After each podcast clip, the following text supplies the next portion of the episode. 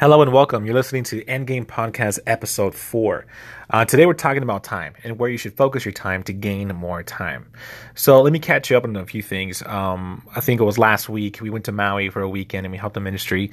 If you follow me on Instagram, you would have saw that I posted photos and whatnot. We basically enjoyed the views of the beach from our hotel. We didn't go to the beach. We didn't go to, you know, have fun, vacation. We went for ministry work.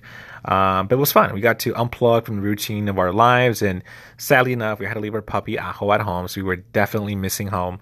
Um, and you know, soon after our trip, we came back on Tuesday and just plugged right back into the routine of work and life. But during work, I had a conversation with a coworker, and something interesting came up, which is the commodity of time and how one should invest time to gain more time. So, if you don't know, I work at Azusa Pacific University, and from time to time, I speak with students about their after college life and what they should do to ensure a great future.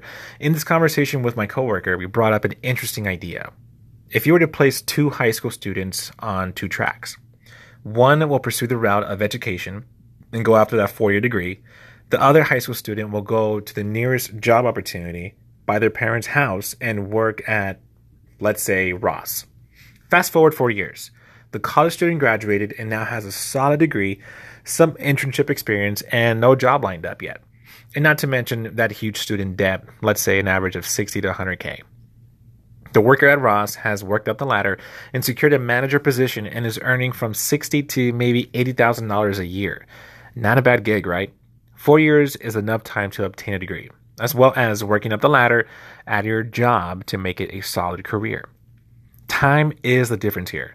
Both are earning a pretty good salary. $80,000 a year is not bad. Both decisions were great and brought back a great return. Look, your time is super valuable. If you're a student, you better buckle down, learn to make mistakes, learn to be a student, and consume every opportunity that you can get. Now is the time to make mistakes. I've met so many students throughout my time here at APU, and I can only say that there are a handful that I met that are ambitious enough to put themselves out there, not be afraid of making mistakes, and go after that better opportunity after they graduate. Time could be your friend or your enemy.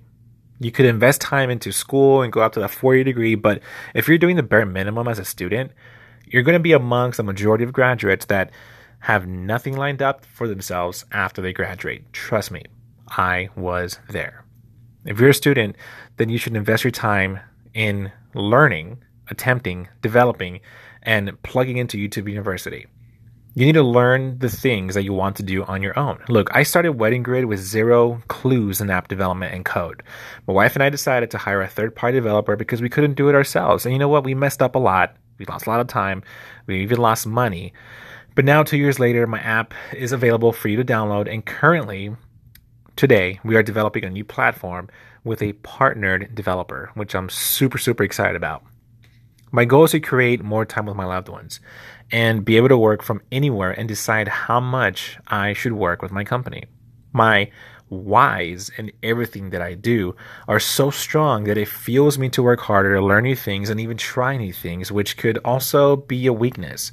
I have this thing about coffee shops. If you talk to me and if I'm drinking a cup of coffee, I will always tell you one day I'm going to start a coffee shop. But it's a struggle for me because right now I can't start it. And even though I have connections and I've met people that are telling me, hey, I'll send you bags of, you know, 100% pure uh, such and such bean from such place. Um, I'll, I'll export it to you. It's so tempting to jump in there, but I can't yet. It's in the back burner until I have reached my first financial goal, which is paying off my entire debt and retiring my parents. So if you see me at a coffee shop, you'll know that I hit my goal. Look, make time. Invest your time and work for a brighter future. If you got anything at all from this podcast, is that you need to really take advantage of the time that you have in front of you. It's never too late. You have all the tools in front of you. If you're a student, even better. Make mistakes while you're learning. And if you're not a student, you have nothing but time in front of you to invest for a better and brighter future. Hope you enjoyed this. Make sure you leave a review if you liked it, subscribe, and I'll catch you soon. Thanks for listening.